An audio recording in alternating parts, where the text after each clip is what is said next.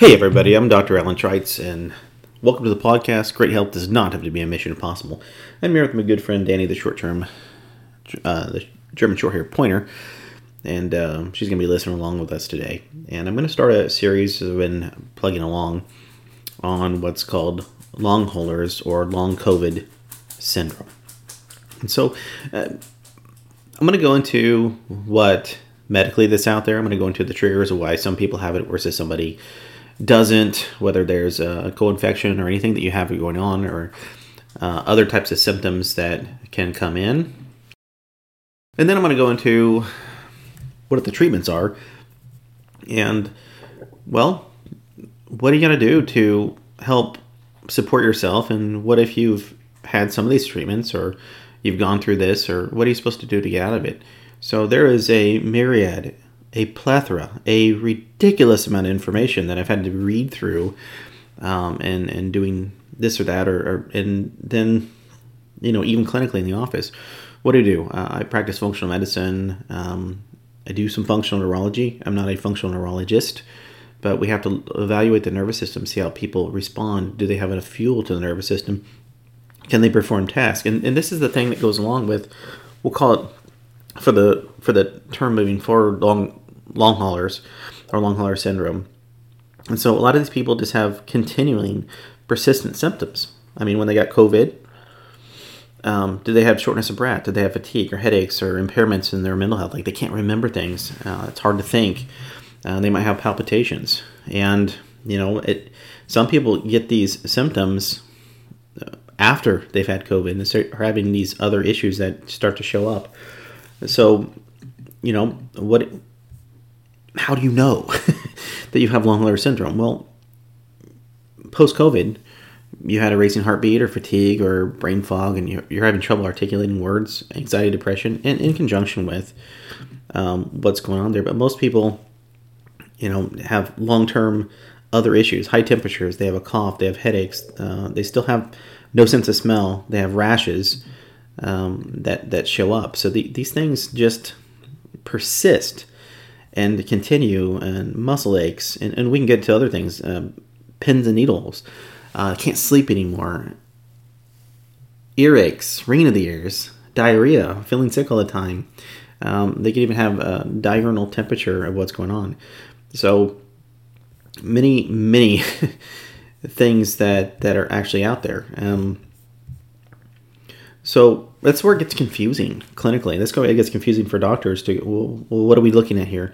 We're looking at this or that. And so in our in our office, uh, about six months ago, we just started looking at everybody just to make sure. I mean, let's say somebody came in with Hashimoto's thyroiditis, um, and, and, whether they got the shot or they got um, they got COVID, and how many times they get it, and what's the kind of the the symptom of what this individual is is occurring with and going along with, um, we started running blood tests that came along with it, and so there, there are. I mean, there's so right now the um, what's called International Classification of Disease, or um, you might have heard of ICD nine codes, ICD ten. I'm sure there'll be more as they come along, but now we have vaccinated and unvaccinated uh, long hauler syndrome COVID related symptoms. So, again, our government is saying that people that are not vaccinated who have become infected have a higher risk of developing post COVID conditions versus the previously vaccinated. I'm, I'm not seeing that in the literature. Um, I think as we go through this, there's genetic factors that come into it. There's lifestyle factors that come into it. There's previous inflammatory situations that come into it. There is, um, you know, uh, the environment that you're in.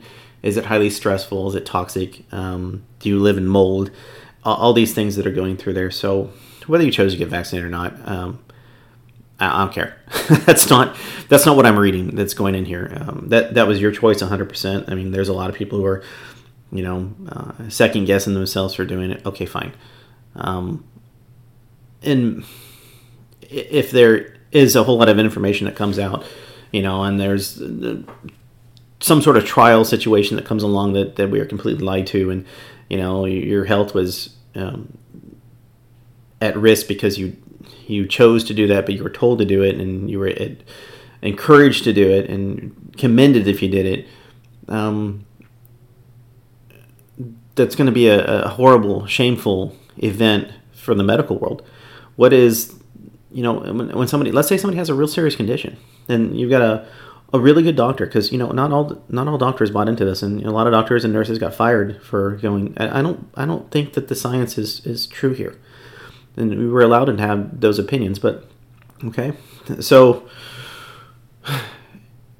anyway we have to move forward with what we know now so if people were harmed by this we have to to understand that but like the bigger picture for this is let's say somebody does need well, let's say everybody in their family has had colon cancer and they really need to have a colonoscopy or Cologuard as a scan and needs to come along. We're just using one thing as a topic.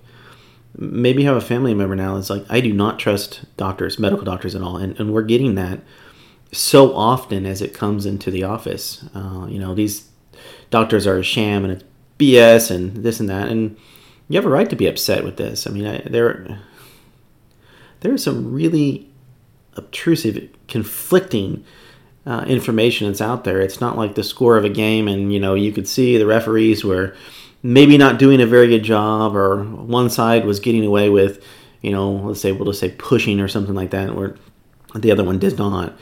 Um, there, there was so much that went on behind the scenes for this that that we have a problem. So, regardless of where it came from, vaccine vaccinated, non vaccinated. Um, I, I, don't care. I don't care. So we, in our office, we just, okay, this, this document, tell me what you did, tell me what your symptoms are, and, and what are we going to do to get better. So with post COVID or long COVID, you can have a wide range of symptoms as we kind of talked about. It can be returning, it could be reoccurring, it could be ongoing. Um, as, as you've got that, so that's where the there's like this no test that says, "Hey, you've got long COVID." Um, so we have to really, I mean, really dig down and start to go, okay, was this any type of relationship to this, yes or no? Um, and, and the good thing, why I, I do what I do, is that everybody that comes into my office for the past 15 years gets a neurological examination. So I got to know if they had brain fog or headaches or sleep problems or dizziness when they stand up or pin, stand up or pins and needle feelings or could they smell this and smell that. That's actually part of an Alzheimer dementia testing, even Parkinson's. You can catch things uh, way before they occur. So if you have or you're under the care of any doctor and you haven't had these drawn, and not every doctor does, I mean, does this. Let's say you go to a cardiologist, probably not going to do that. You, you go to a rheumatologist, you're probably not going to do that uh, unless you're going to a neurologist, but you should have a general practitioner, um, a, um, a holistic doctor, somebody that's looking at the whole body to take a look at these things. Because in the long term, if you have a record of, of what's good and what's bad, because, you know, let's say somebody just doesn't do well with balance, or, you know, they can't catch a ball to save their life, that's fine. That doesn't mean that they have dementia. But if they could, and now they can't, and there's a relationship to the time that they started being able to not perform that task, there's a record of it. So that's where it comes in. So for the men out there, you don't go see a doctor, but once when uh, you know until it's actually broken, shame on you. You got to get caught up. Um, and for the women out there, I know you do your best to get them in there, but there has to be a real come to Jesus moment uh, with everybody getting a good examination that comes along. Um, if there's not a history of uh, of other things, uh, so there needs to be regional uh, evaluations, any swelling, any rashes uh, for women, any changes in menstrual, any, for men, any changes with erectile um, uh, dysfunction, especially if they're under 50. Um, the, these are things that go along, but the, the common symptoms that you typically as you see there are that people have out there is just difficulty breathing, chest pain, and palpitations um, of, of what's going on. So, you can have health conditions that lead to this. You could have severe illnesses that lead to this. You can have even tra- tra- trauma, like post traumatic stress disorders, that come along. Um, people who have experienced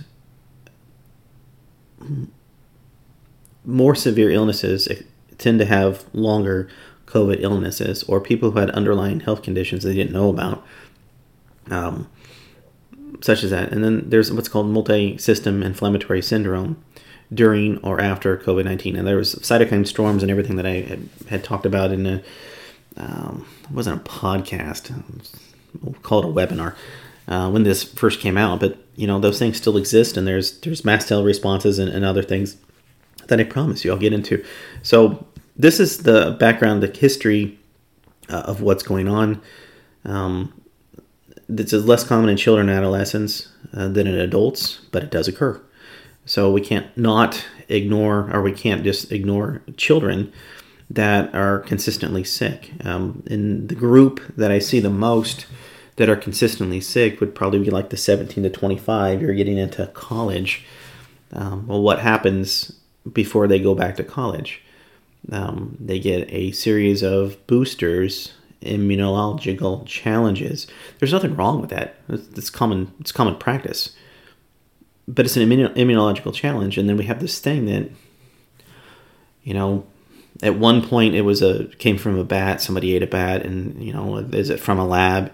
Has it mutated? Has it done this? Has it done that? Um, you know, I'm just done trying to speculate and try to make sense of it. So we just have to make do with the information they have in front and say, okay, I've got this individual that's coming there. So um, the only reason I bring that up in that group, and, and, I, we see it all the way through the population, but that is a another um, population. We can't say that the, obviously they're not children, but they're in that, that group because they're having an immunological challenge. They're getting vaccinated. Just like somebody has an autoimmune condition, they're having an immunological challenge. What if somebody has cancer? They're having an immunological challenge. Uh, what if somebody lives in mold or has parasites or has systemic allergies all the time? They're having immunological challenges.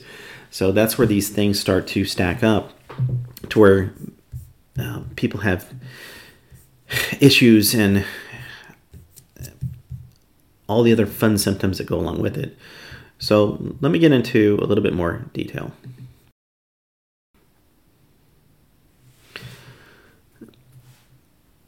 So the, the whole basis to help everybody understand this is not to say I know more than anybody else or um, you know more than anybody else, and that it, it's as doctors, this is our reality. And again, like I said, um, because I've been working in some sort of clinical fashion for the better part of 25 years, um, been doing functional medicine for almost 20 years and then integration of um, how we how we do things. You know, I, um, I'm I'm a firm believer in history. I'm a firm believer in physical exam. I mean, if if you're going to a, a doctor, I don't care who it is, and they're not checking to see what your temperature is like, or let's say you have trouble breathing, we're, we're gonna you're gonna use a long hauler as a thing. You're having trouble breathing, and they don't use a spirometer on you. How how do they know uh, what your volume is? How do they know what your blood supply is if they're not checking um, temperatures from the top of your head and your hands and your feet? Uh, if they do blood pressure, are you standing, you're sitting, are they doing it on both sides? Um, are they doing it on your legs to see how the, the vascular system is being compromised? Are you getting a pulse ox that's going in there? These are very important um, avenues. What about a, what's called cranial nerve test? Or we do nerve conductions, uh, not an EMG, but we go, okay, can you feel this vibration? Is it cold? Is it hot? Can you feel one prick? Do you feel two pricks? Pricks? Do you feel the same sensation on this side as you do on that side? Uh, hot, you know, these are the neurological backgrounds to to be evaluated properly. And so that's what I, I want to get into because you could have somebody that really does care and, and reads up and says, okay, there's this medication or this nutrition or this therapy and you should get an ice bath or whatever you got to do. Okay. But there's no history and there's no exam, a quality exam, because you got to follow up with a quality exam. Now you can run blood tests every week. Who's got, I mean, maybe you have that kind of money. Then maybe you yourself having your blood drawn and maybe like going from a, this doctor well this doctor knows mold and this doctor has ptsd and this doctor does this uh, you, have got a lot of chiefs when you do something like that. And um, um, but that's my background. So um, I, I, completely identify uh, with that. And, and there's just not enough of the tribe to make a decision. So you don't you don't have somebody now ultimately you're you're the person in charge when it comes to your health. But when you have a lot of doctors they're going to you get conflicting information it's very hard to stick to one plan i mean can you imagine and this is this is the way I try to break it down to my, my, my patients as they come in. Could you imagine? And most of them, you know, whether it's grade school, little school, or little school, um, elementary school, high school, even beyond, most people have been part of a team. Now that team might have been debate, that team might have been band, that team might have been um, um, football or soccer. It doesn't matter. It doesn't matter. But I haven't seen like there's two band directors or six band directors. I haven't seen there's two head football coaches, three head football coaches. You, don't see that. Maybe there's a, a, co-coach, but one of them takes one side of the other. I mean, there's there's situations that go through there, but so many people see seven, eight, nine, ten doctors, and the doctors don't get together and communicate. So I have to be that doctor that gets together and communicates to the other doctors. And when it becomes medication, I send out to the, another doctor or a pharmacist that does a medication review that says, "Hey, these things are interacting and possibly causing this or that," because that's outside my scope of practice. But we use doctors who understand uh, and help individuals do that. So, um, because I do a functional approach, whether it's functional medicine, functional neurology, nutritional assessment, um, and immune responses, uh, I get a cross section of, of, quite a few people. Um, I, our, our, our office is 30% peds, and it's because once we get a, a, a, you know usually a mom in they want to make sure the kids aren't going to get the same condition that's going along okay that's great but we have a pretty large pediatric group that sends us their most difficult cases and i have a feeling in the next five to six years we're going to be seeing a lot of pediatric based cases because while they didn't harbor anything while they were a, a, child or adolescent as they become teenagers and adults these things will um, i feel they're going to catch up to them so we have to be on top of it so I don't see a lot of people with long hauler syndrome have success for um, just going out and getting supplements, or they research that something's out there, and, and supplements are, are not the same. I mean, it's it's it's no different than car or house shopping. If you live in Midwest Kansas and you have a million dollar home, it's an enormous home. But if you go to Coronado Beach, um, California, and you have a million dollars, you have a two bedroom, one bath home and it's like 800 square feet, or let's say you have a million dollars, and you want to live in New York City. Uh, so supplements vary to that degree where maybe something costs a lot and it's absolutely worthless.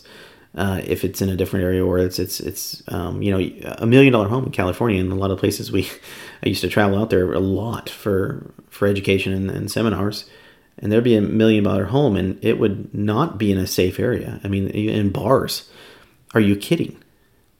Versus other places in the United States. So supplements kind of fall into that way. And, and so um, that's why we started doing so much research and even to our supplement company, where are you getting this from? How do you know? Have you done any research with this? Have you done any research with long haulers? Have you done any research with the the conditions that have come up or the cytokine storm, anything like that that's going on there? And then how does that formulate into this and how do we do this? So this is, I mean, I, I think for the last two to three years, a lot of doctors like myself and just kind of, it's not that we are, are bushwhacking or are coming out. We're, we're watching what's working and then we're applying and practicing in our own practice and going, okay, I've got this person out here that's really having trouble. Uh, I want to do what I can to help them.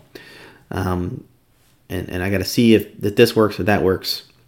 Um, and then being able to monitor them in real time, whether it's monitoring glucose or having to get a glucometer, and we use Keto Mojo uh, because I can get ketones and other things. I want to try to figure out what, what's going to enhance this immune system. What are we going to do with that? How are they sleeping? How are they resting? How are they uh, dealing with any type of stress? Um, these are all extremely important things to look at uh, when it comes to it. So, um, for our patients, I, I feel really in the ballpark because what we have is, is documented and what the mechanism of what those called SARS COVID really came about uh, to look at. So medically, you've got this, you know, this virus that comes in and it starts to break everything down. But that's not fundamentally really how we, we work. Every single disease state has a blood sugar handling problem, an inflammatory response, a blood supply problem. And so, how do we get those to improve. And now we can do fundamental physiology, and that's like a CBC and a CMP. Those are basic tests that come along, and just to see if your thyroid is is not not to look at oh you got this thyroid disorder with COVID. No, you, you have you should have you should have had a thyroid response when you get sick. You need to have a fever. You need to amplify your body's ability to make energy to go fight this. The immune system's up, immune system's up, but that's really what causes fatigue in people. Is your immune system is being um, upregulated to go do things. So you should go take a nap. That's really good for for recovery. But a lot of people don't sleep, and a lot of people with long hauler syndrome can't sleep. They don't sleep well um, because there's other things that are going on that starts to affect the the immune system and the nerv- nervous system. So. Um, we can we can go into the nuances or, or what position that it, it, starts to affect. Does it affect your skin? Does it affect your lungs? Does it affect your gut? Does it affect your brain? Does it affect the, uh, different parts of the nervous system that's come along? Um, and the whole goal for anybody, and the whole goal for anybody that doesn't have this, is to make sure that you have immune resilience. And that's how you can get past this. So we have to start with the little wins as it comes along. And so with our, our people who we had people way before this, whether they had uh, MRSA, methicillin resistant Staphylococcus aureus, whether they had um, asthma, whether they had persistent yeast infections, and it doesn't matter where, whether they had um, Epstein Barr or cytomegalovirus or parasites or um, Lyme. Each one of these people had a loss of immune resilience, and their immune system wasn't able to take care of things. And so now as somebody comes in, and they've had these things, and now they have long hauler syndrome, uh, and they weren't a patient of ours, uh, we start over. But if they were a patient of ours, we're doing everything we could to improve their immune resilience to help with the resistance as this thing has come along. Hope that uh, that, that, that makes some sense. Um, and, that's what we will continue to do is try to help with resilience. So anything that comes along, uh, I do. I do want to put a, a shout out to the people that have come before me.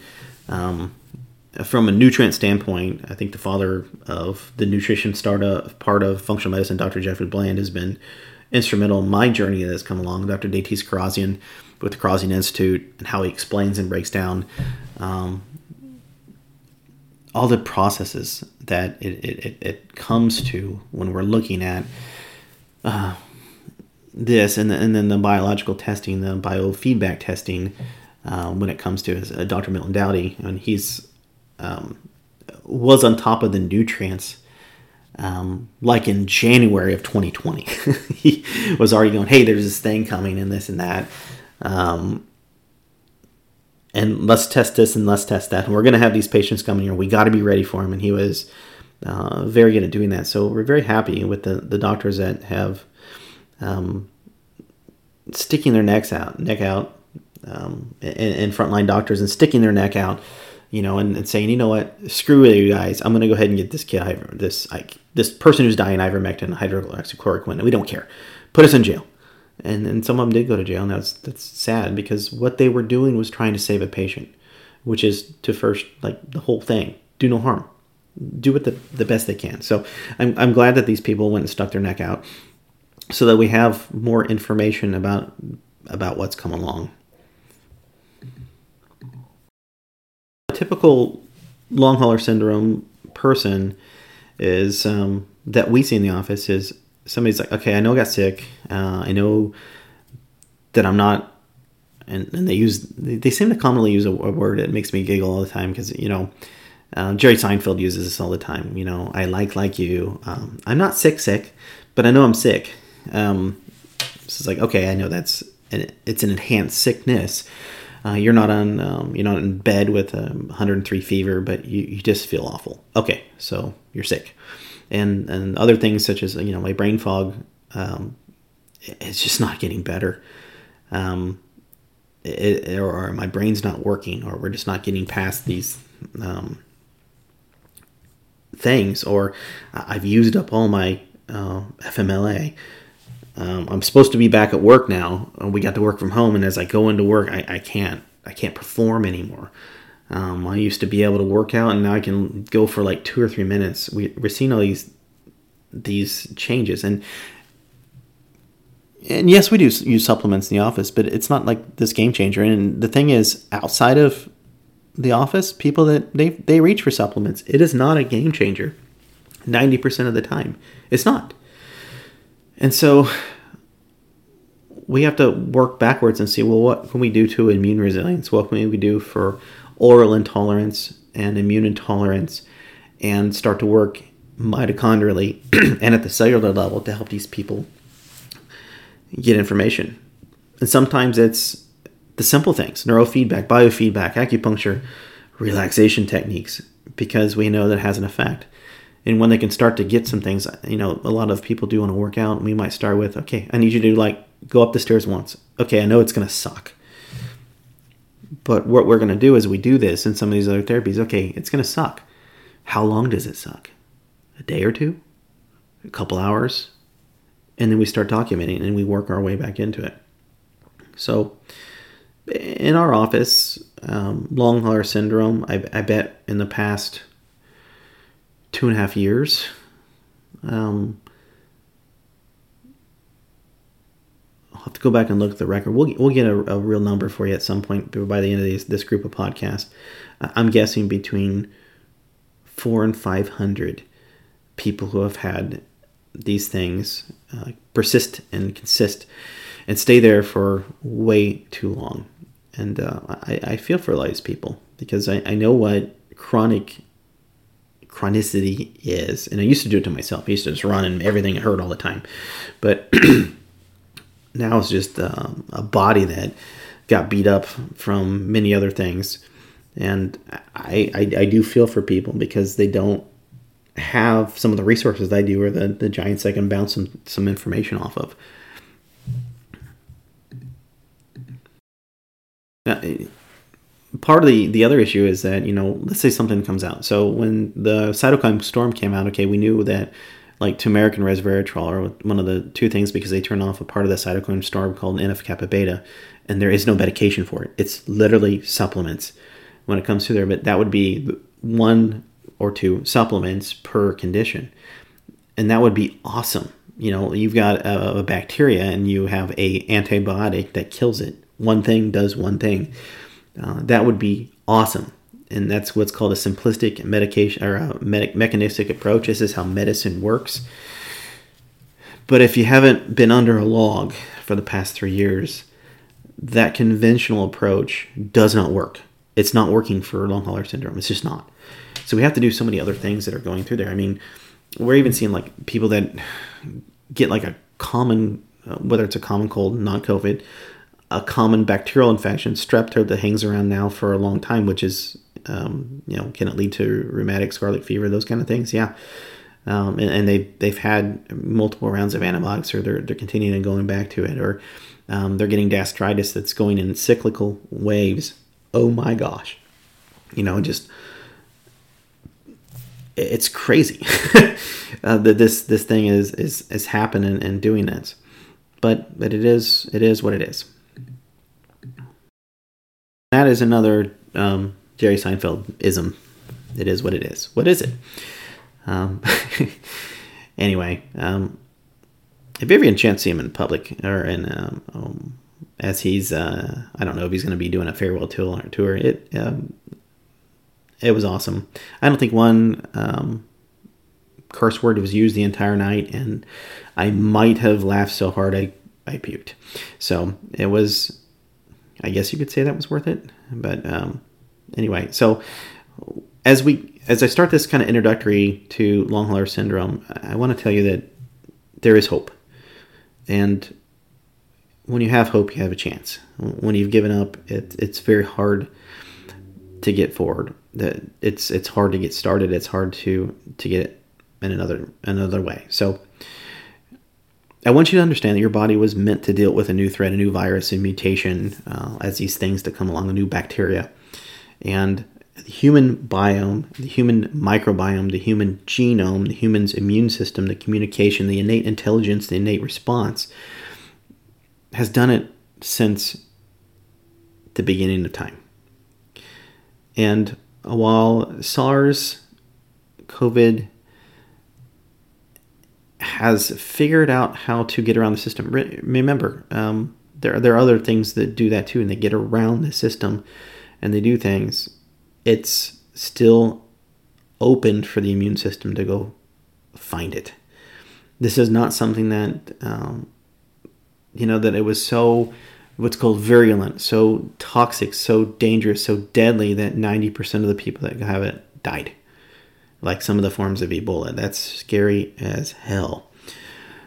But it leaves a lasting impression. And these imprints and the what's called shock proteins that we're going to get into the the physiology. So um, as I go through these, um, this is my introduction, and then I'm going to get into the why, the physiology side of it. If you are not inclined or do not give two craps about physiology and biochemistry, skip those. So I will pre list them and I will put on the very top biochemistry and physiology 101 and 102 as I go through there. And then as I get to the end, what is the current treatments, blah, blah, blah. And what can you do to prevent further things or further exposure? Because you know what? COVID's not the only vaccine or virus that we're going to see in the next five years that's new. It's just not. That's but uh, unless you're working in, in virology. My very first virology class was 1995. I loved that class. But as a wake up call, it, oh, we got all these things to do. And we use these weird terms like cellular and humoral immunity, which are now TH1 and TH2 pathways with the TH17 and TH3 and TH0. And it's on and on and on, and, and so much more that's come, come of it. But that was my very first coursework. Um, in a graduate level class in virology, and it was um, it was fascinating then. And then the follow up to that was how that led to cancer. so you you look you know at how many years later, not not quite thirty years later, and here's here's what we know. Um, it's it's fascinating. So I I take those small steps, those bits and pieces of information and we go, okay, what what's going on here? There's still inflammation. There's still oxidative stress. There's still immune dysregulation. What can we do to get in front of it? What can we do to downregulate? What can we do to get ahead on that? What can we do to help a person's homeostasis, reboot their body, and get their immune system back on track? Um, our patients are improving, and thankfully there's a lot of information and protocols to do this. But not what I want you to say is not one protocol works for one person. It's not a um, a shotgun effect. Let's take all this. Let's do an anti-malarial um, plus an anti-parasite plus an anti-mold plus I want immune boosters. I want to use uh, NAC and glutathione, and it's it's what works for you. And, and there's tests that, that that should be run in the office. And then, well, what does what, what do you really suck at? So let's say it's all completely neurological.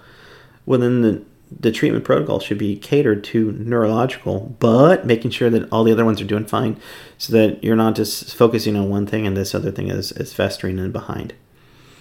All right. So that's a good start of what we're going to do. This isn't just about taking like vitamin C or N-acetylcysteine or curcumin or um, any of the immune modulator nutrients that are out there, but I will go into how those work uh, I will go into some of the medical treatments. I don't perform that, but you know, there's times when they're warranted. Uh, I, I, do send a lot of people back to a prescribing doctor or a referral to a different doctor for something that, that's come up. Or, um, you know, most of our referrals do happen in the first three months as we're working through a case. We see that, oh, this, uh, this condition isn't managed or hasn't been looked at and they've been talking to every doctor about it and nobody's listened and they're in here and that's out of my scope. I, I got to find you the right place to be. And then we just kind of prioritize in, in our office it comes down to priority. What's the most important thing to do right now? So from an immune standpoint an immune modulation if you can't sleep that's where i start. And then I move backwards because the immune system gets its immune boosting qualities while you're sleeping um, and I'm, I'm going to go into great detail, but that's what I have in literally a whole podcast section about sleep um, and how it goes into it. So it was one of the, the biggest things that we, we did as we, we started with um, not only whether, whether it's, let's say, autoimmunity or uh, somebody has had a history of cancer. We want to keep that at bay. And now we're getting into long hauler syndrome. So sleep is, is a big deal. And a lot of long hauler syndrome, because so many it's it's multifactorial systemic meaning that it's not just their immune system is off their vascular system is off their nervous system is off their digestive system is off Uh, so, how do we get things to repair? Sleep. Got to get you sleep. And then when the people who are just chronically fatigued they sleep all the time, great. What sucks in them? Why are they not? So, okay, now sleep, and then from them, move backwards. Uh, what's your blood sugar? What's your body's ability to make energy? And this is what, you know, if you ever heard of Cipro, uh, it, it really has a effect on the mitochondrial. It, it literally blocks the mitochondria from making energy, and a lot of these people start to waste away. And so, uh, sometimes in the long hauler syndrome, a very similar phenomenon occurs. And so, that's that's the effect um, that we have to do for them is to help them make energy. And and there are tests, yes, blood tests, and there's physical tests in the office that you can have to see how well they do. And then figure out what do we got to do to help them. I know you have a lot of podcasts you can listen to, and I know that um, you you especially when it comes to this topic, everybody seems to be talking about it. You can't even get away from it online. If you'd like to learn more about our office, uh, you can go to choosenewleaf.com um, and, and see if that's it. If, if you're a long hauler syndrome, you know, you're, you're welcome to come to our office, or hopefully, as we go along here, uh, something clicks. If you're working with a doctor, something you can bring them up to your doctor and say, "Hey, is there any chance that we can check this or try this or do this?" Uh, I hope that um, I learned early on I can't help everybody, but that those I do have the opportunity to, to help, um, it, it, fulfills my life, and I, am grateful that I'm, I'm able to do that, and I'm I'm very pleased that people do respond to the, the methods that we use. Uh, I wish you all the greatest health, and we'll move forward with the, this whole podcast of long hauler syndrome. I'm Dr. Alan Trites. Be well. This podcast, Great Health Does Not Have to Be a Mission Impossible, provides you information about evidence based strategies for Hashimoto's hypothyroidism, gut health problems, digestion, autoimmune disease, brain health issues, and many other chronic health conditions if you enjoy this podcast, you can find more information on today's episode, nutrition, Dr. Trites' blog, and many other topics at choosenewleaf.com. There you'll have all the information, and thank you for listening to this podcast. The best thing to do is sign up for his newsletter, where he'll update you on the latest research and clinical strategies related to chronic and autoimmune health conditions. You can find Dr. Trites' social media on Instagram and Facebook with the username New Leaf Health. This podcast is for general informational purposes only. It does not constitute the practice of medicine, nursing, or other professional healthcare services, including the giving of medical advice. Note, no doctor patient relationship is formed. The use of this information and materials linked to the podcast is at the user's own risk. The content of this podcast is not intended to be a substitute for professional medical advice, diagnosis, or treatment.